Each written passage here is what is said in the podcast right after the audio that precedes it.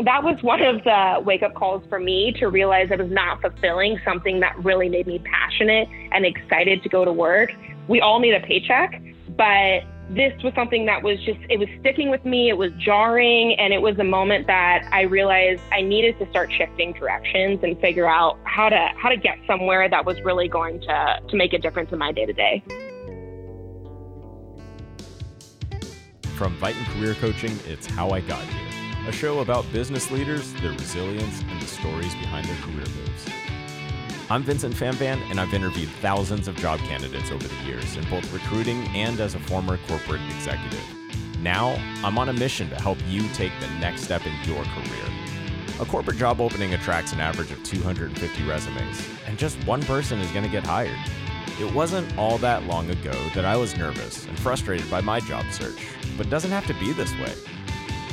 You can navigate your career with confidence, spend every day learning, and drive to better yourself. You can be excited about the future. In today's show, we meet Sarah Badrunas, a senior project manager and recruiter at Tesla, a company that needs no introduction. Sarah has worked at Tesla for almost four years, focusing on workforce development and the skilled trades. But we share a lot in common where growing up, the message was always go to school, get accepted into a four year college, get your degree, and then start a great job, right? But we both graduated about two years apart, right towards the end of the Great Recession. And that led to something else that Sarah and I both have in common. After we graduated from a University of California school with that coveted four year degree, we both had a job where it was our responsibility to remember somebody else's coffee order. They had wanted coffee, which is one of my administrative duties was to give everyone coffee when they came in. And, you know, they were probably not aware of how their tone sounded, but they were barking around. They wanted three creams, four sugars. And I had this moment when I stepped out of the building after that and I said, what am I doing? Sarah, like many of my friends I know that graduated around the same time, had multiple industry changes that eventually led her to Tesla. She started, though, in healthcare after college, transitioned into sales and operations for a high end fitness company, and then became a project coordinator for a new construction project in San Francisco. But nothing was aligning with her life mission until she started working at Tesla. The story starts before then, though, so let's back up a little bit.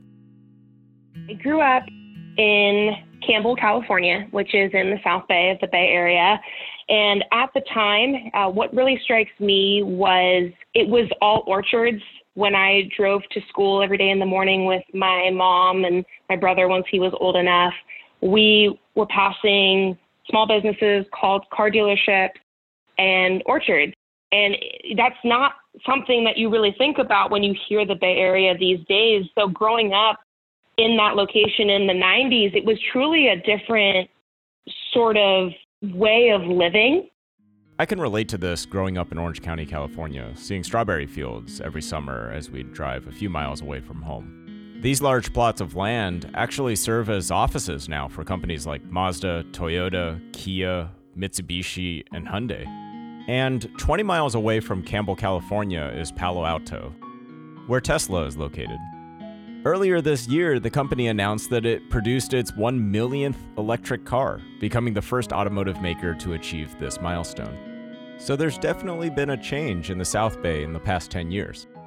And what what came from it with the dot com bust and all the roles in engineering and the large tech companies coming in over time and evolving it into what it is now was not something that we as a family anticipated when my parents were were living there having us and we were growing up.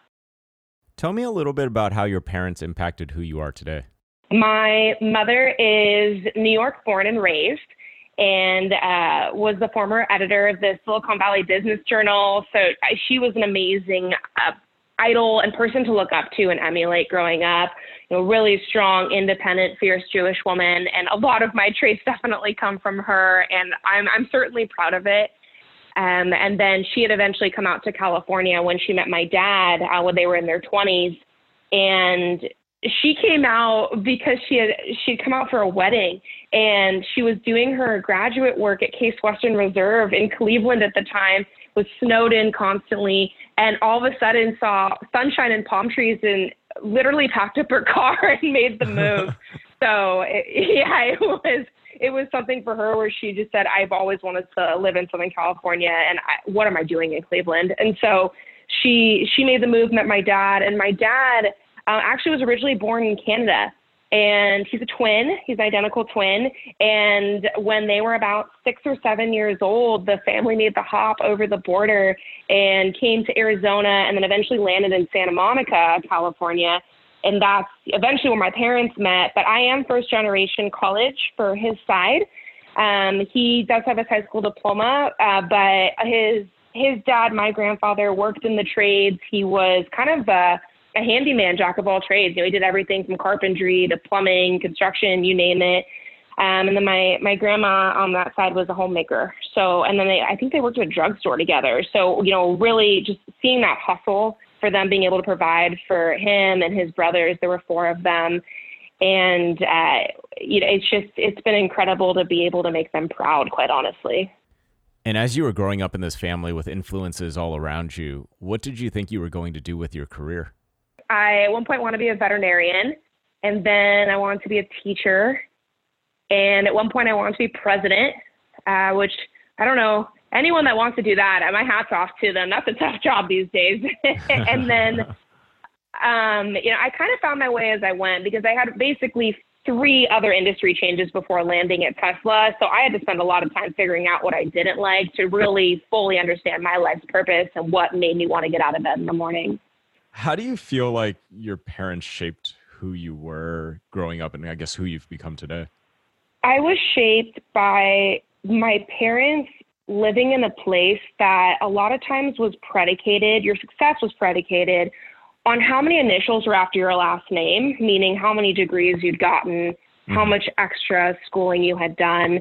And I was never raised like that. And I I really commend them for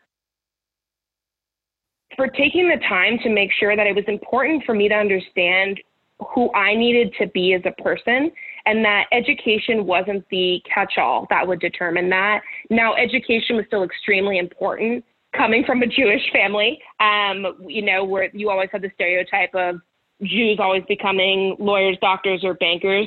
Um, but it was never forced on me. There was never any pressure to go down one of those paths. It was learn who you are, be your own person, and no matter what we do, no matter what you do, we are proud of you, we support you, and we want you to shine. And I feel so fortunate I was raised in an environment like that, especially in a part of the country where there's so much constant pressure to innovate and create and be the top student in the class and, you know, it just it never really ends. It's my mom always says it's a rat race and the rat, the rats are winning, and it really is true in the Bay Area. It can be really hard.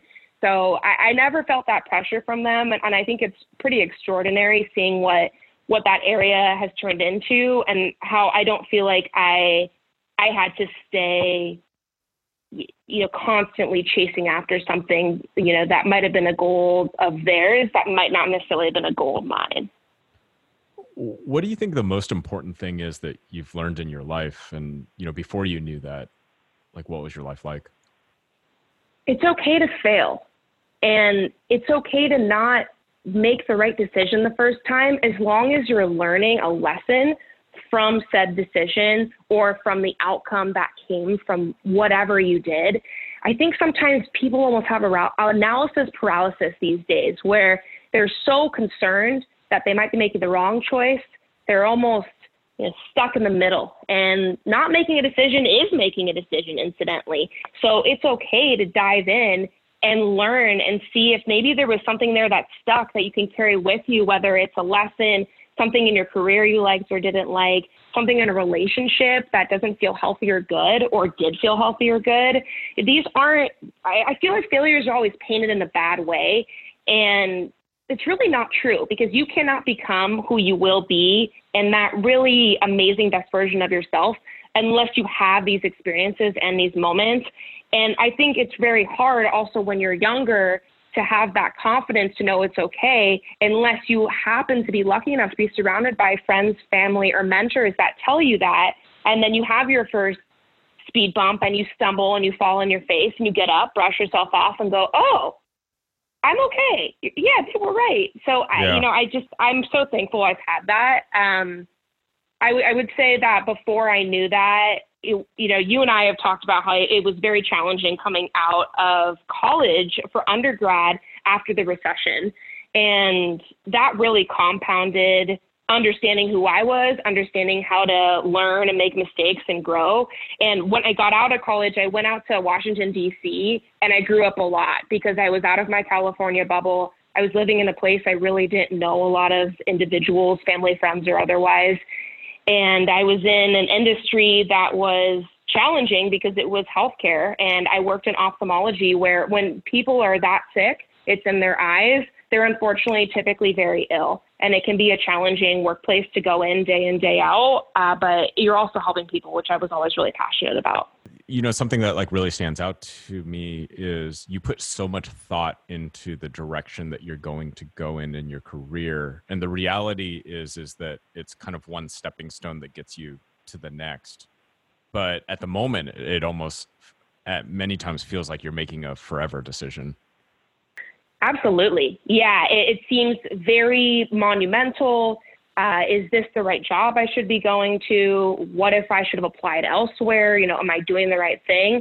And I, I hear that a lot from from from folks that are coming out of college or, or recent graduates or about to hit their senior year. And it, it's just it's hard to relay that just do something and go somewhere, and then that will lead you to where you ultimately want to be, but you have to start somewhere. You can't just imagine that you're going to go to the perfect place and just land the right career and trajectory and job the first time. For some, that happens, and congratulations to them, but for most of us, it does not.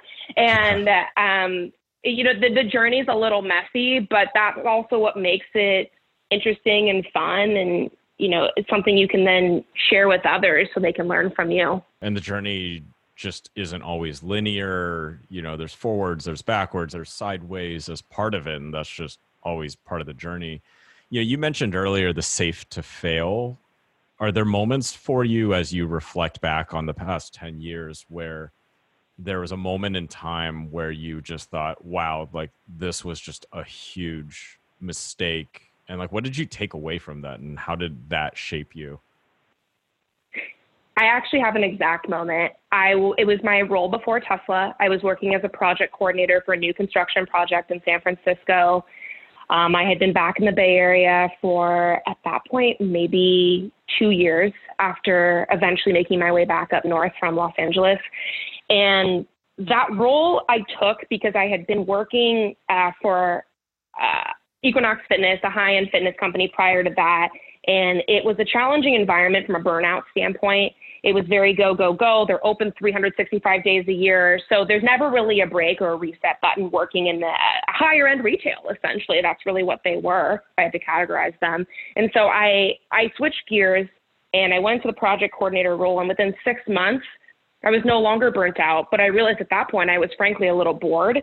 And I remember standing in this alleyway that was at the back door of the office that faced uh, one of the major streets in in Soma in San Francisco, and I, someone had, a broker had just come in. They had wanted coffee, which is one of my administrative duties was to give everyone coffee when they came in, and you know they were probably not aware of how their tone sounded, but they were barking around. They wanted three creams, four sugars, and I had this moment when I stepped out of the building after that, and I said, "What am I doing?" how did I get here? Why did I go to college to make someone coffee with three creams and four sugars? And um, that was one of the wake up calls for me to realize I was not fulfilling something that really made me passionate and excited to go to work.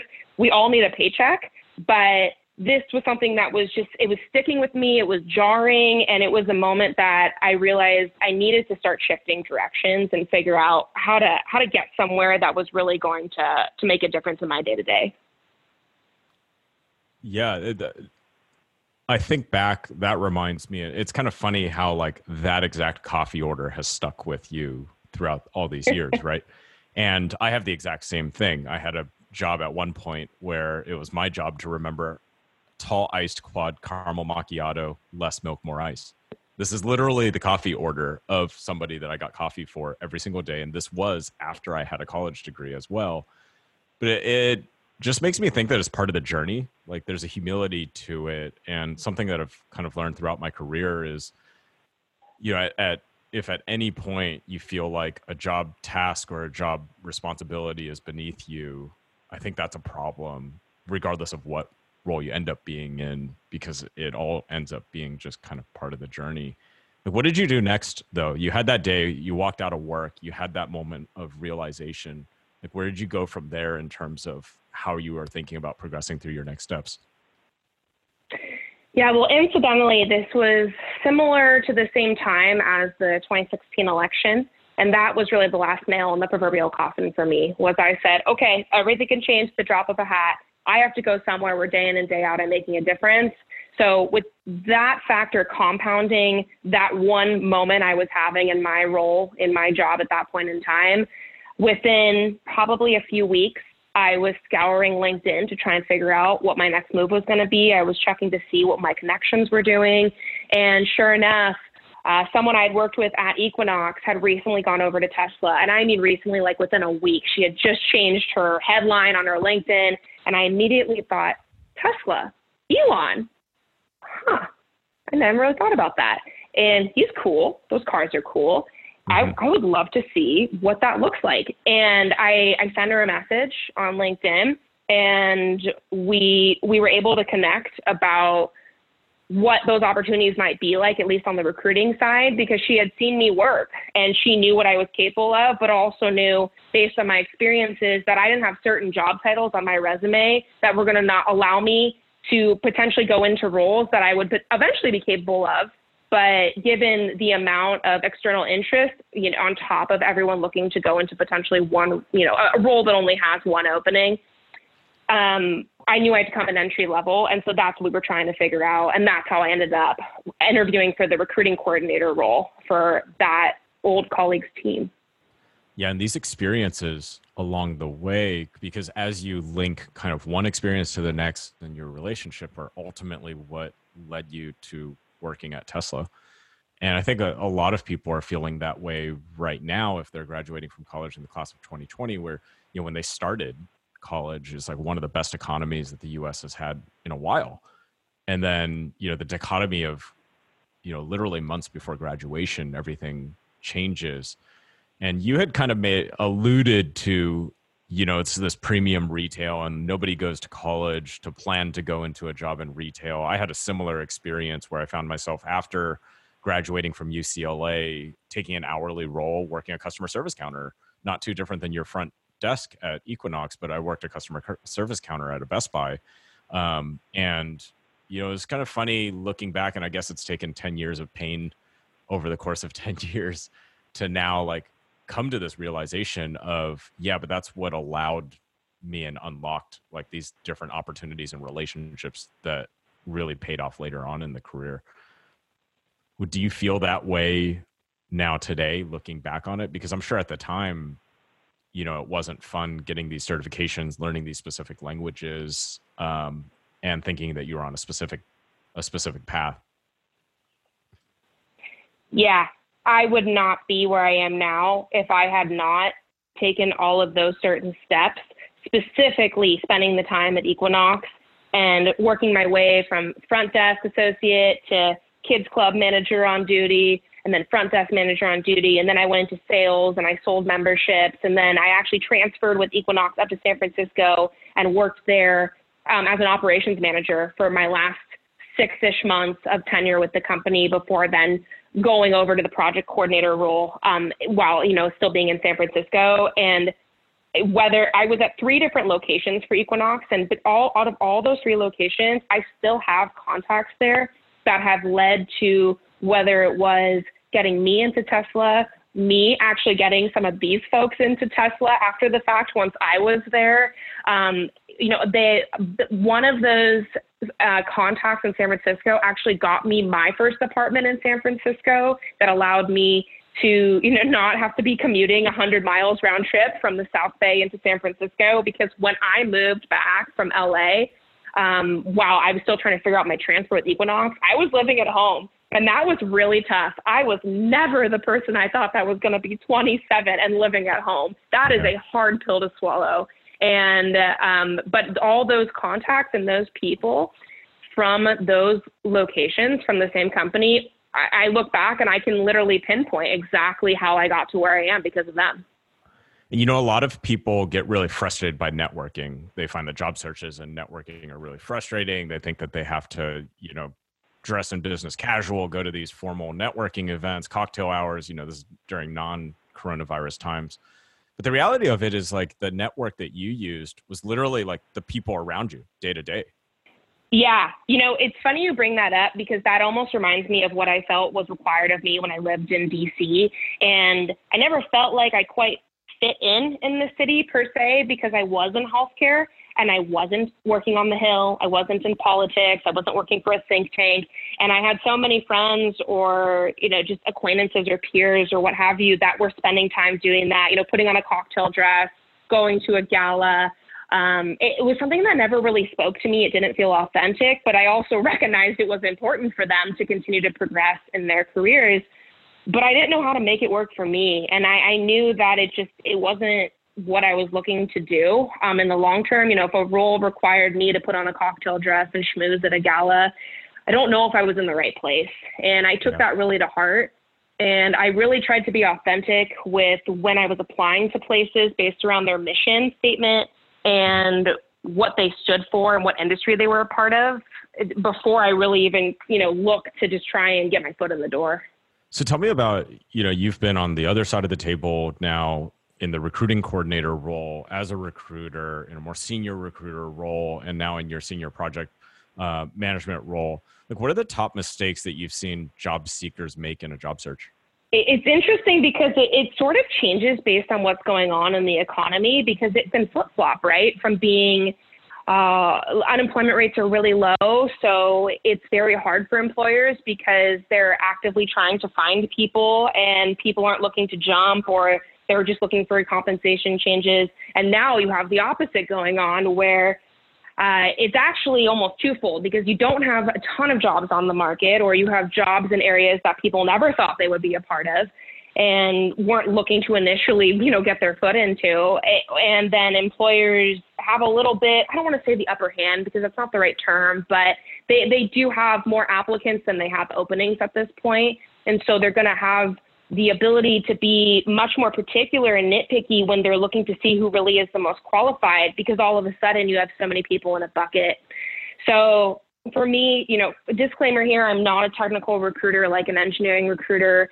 Um, I don't do massive, you know, searches in, you know, an applicant tracking system. I don't have, you know, wizard Boolean threads to find people on LinkedIn anymore because what I do is very specialized. It's specific to the automotive service industry. It's finding individuals that have uh, some sort of background, whether it's from schooling or professional experience or relevant military or combination of those things, and then bringing them into our technician training program. Um, so before I, you know, I think a lot about that very niche, you know, role and uh, profile I look for. I think about all the individuals that do reach out to us a lot on LinkedIn and are looking for advice and it, it's hard because every company is going to operate a little differently. I even was talking to a friend the other day who said she was told by numerous people that she should not apply to a position. She should first just go in as a referral, like kind of backdoor, and applying could almost hurt her, which at least I can say for Tesla, that's truly not the case. The worst case scenario is no one looks at your application for that specific role, but then down the road, another recruiter could actually jump into that bucket and find your resume and contact you.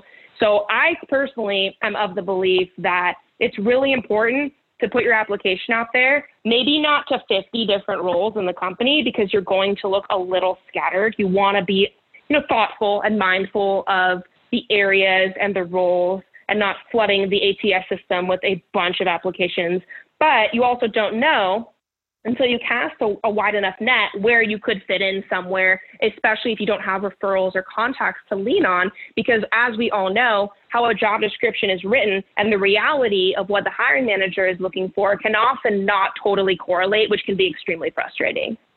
Yeah, that makes a lot of sense. You know, I think the expectation that you put an application in and then you kind of like sit back is not a great one but I completely agree with you. If you don't apply, uh, there is no road to getting that job. I mean, the only way you make it from applicant tracking system into the HR system, where they're literally your paycheck is going to be generated, is through that applicant tracking system. So, you know, that will definitely be a step uh, along the way. You know, as people are go, like, what are the considerations for you going to Tesla that you were thinking about? And like what type of research do you think people should do in general about companies as they're making to look uh, as they're looking to make their next career moves? I think it's really important to a few things. Uh, the first is obviously understanding the history of the company, when they were founded. Are they private? Are they public? What are some of the stories that might go around them going public or staying private if you can find that information? You know, there is so much floating around these days on the internet. This was really hard, you know, 10, 15 years ago, even when there just was there was obviously Google, you know, we're not that old, but it was still not quite as readily as accessible as what we're seeing from search engines today. And, you know, I think it's really important then to take the time to do the homework regarding the history of the company. Uh, if you have a list of the interviewers or even, you know, sometimes LinkedIn lists the recruiter who oversees the role, just getting some background on who they are, whether it's looking on their LinkedIn, doing a quick search and seeing what comes up, maybe what other companies they were at, and getting a sense of what their paths looked like. And also being mindful about how you fit into that because that's typically a question that gets asked is you know why do you want to work here? And you know for example we get the question or we get the we get the response frequently why do you want to work for tesla? Well electric vehicles are the future. That is not wrong. It's just extremely boilerplate. So what we're really looking for is someone that can go into a little more depth about personally how working for Tesla speaks to them, or how Elon's mission, or how the company was founded and how it's been able to still stay alive through a lot of turmoil and adversity as the underdog. You know, those are the areas that we're typically looking for because it shows enthusiasm and passion. And boy, you cannot work at Tesla if you are not passionate because everything boils down to the mission, which is to accelerate the world's transition to sustainable energy. And the story there is just so important, right? Your like your ability to be able to convey that passion. So I think about the Equinox story that you told before, where the the day that you literally walked out and you had that light bulb moment that you were looking for the next thing. And i think that you know those are the types of things where even as you're speaking to people at companies if you can get really visual about why you're excited and to be able to articulate that it's so much different than just saying oh i'd be really excited to work here and not really bring that to life as you're saying. Yeah and there is a difference there between those two nuances. And I know it's just sometimes just subtle enough where that doesn't sound like a lot, but it truly shows up in spades. I see it in, you know, hiring manager feedback pretty frequently when someone is so excited about an opportunity or about the company or the mission or whatever it might be, it comes through. Um, and if it's just, I'm looking for another job, we all need a paycheck. I truly understand that. I have had some very scary times uh, where I wasn't sure how I was going to pay my bills other than my rent, you know, at a given month. And there still has to be something though that's propelling you in that interview or in that discussion that's showing at the end of the day if you were to be hit with something very hard you know from that company in any sort of capacity how are you going to deal with it? Is that positivity and optimism going to shine through? Are you going to find the silver lining? And those are truly things that interviewers really look to pick up on. And being really excited can truly help show how you would be in the environment, even once some of the initial magic wears off for the company. That's a great point. I've been, you and I both been in a recruiting coordinator role. I don't think I've ever sat in a debrief and had somebody go, you know, that candidate was just way too excited about working here. Like that has never that has never happened. But it's completely different than like dating, right? Because in dating, like you can definitely be over anxious and a little bit too excited, but that really doesn't apply in the job search. I know, and people often equate going on a date to a job interview. So I understand how sometimes that gets a bit muddled, but it's so true. You know, I have talked to hiring managers after they go, whoa, that person was really excited or really enthusiastic, but we're going to hire them. You know, it's never been like they're too totally. enthusiastic. I don't want to hire them. All right. So two myths we're going to dispel right now. In a job search, in dating, you can absolutely be too excited and show too much excitement early on. That doesn't apply in a job search. The other place where I think it doesn't apply is research. In dating, if you're doing a ton of research about the person that you're about to go on a first date with, that's could get a little creepy. Like everybody does it, but it's like not something you show, it's not something you admit. But in a job search, the opposite holds true. Like if you've listened to the last earnings call and you're going, oh, yeah, you know, so and so was talking about on the last earnings call this initiative to do X, Y, and Z, like that doesn't show you know a creepy level of research if anything like that those are the things that really stand out yeah it's so funny you bring that up because my boyfriend and i've been dating for over a year and just the other week he just told me that he had been looking me up on linkedin and tried to find me like on facebook before our first date and i had no idea and i was like wow you know I love you. That's a little crazy. I'm glad I didn't know that until recently. um, but you know, that's the other thing too. If a company has so much public material out there, it's yours for the taking. It's public. It's been vetted every way possible. You know, over and under go look for it. And it typically, even with us, sometimes it can be almost too overwhelming. You can really go down a rabbit hole of how much information there is. So the other piece I would say is think about the role and what relates to the role, because some of the other feedback I've gotten is someone's excited and that's great, but they're also then rambling on about like let's say for my for my program, you know, we're looking for service technicians that are going to work on customer cars. Someone comes in, they don't say anything about the cars or the products on the road, and they only talk about solar.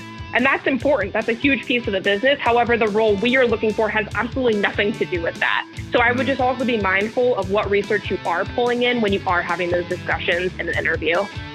Today's episode has just flown by. But Sarah and I had a chance to sit down for almost two hours. And later on in our conversation, Sarah went deep, really deep, on step by step how she'd get a job today at Tesla, including how to apply, how to reach out, how to stand out, and what it's like working for Elon.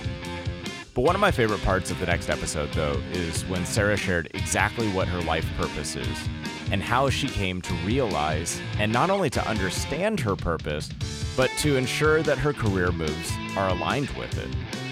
So check back tomorrow for part two of this episode with Sarah Badrinas. Okay, we'll see you back here soon. Thank you so much for listening to the show this week. If this podcast was helpful to you, the best thing that you can do to support is please consider rating and reviewing the show on Apple Podcasts. This helps us help more people just like you move towards the life that they desire. Visit our podcast on Apple Podcasts, then scroll to the bottom, tap the rate with five stars, and just leave a sentence or two about what you loved most about this episode. You can subscribe wherever you listen to your podcasts, or you can write at hello at viton.com. I'm Vincent Fanvan, and you've been listening to How I Got Here.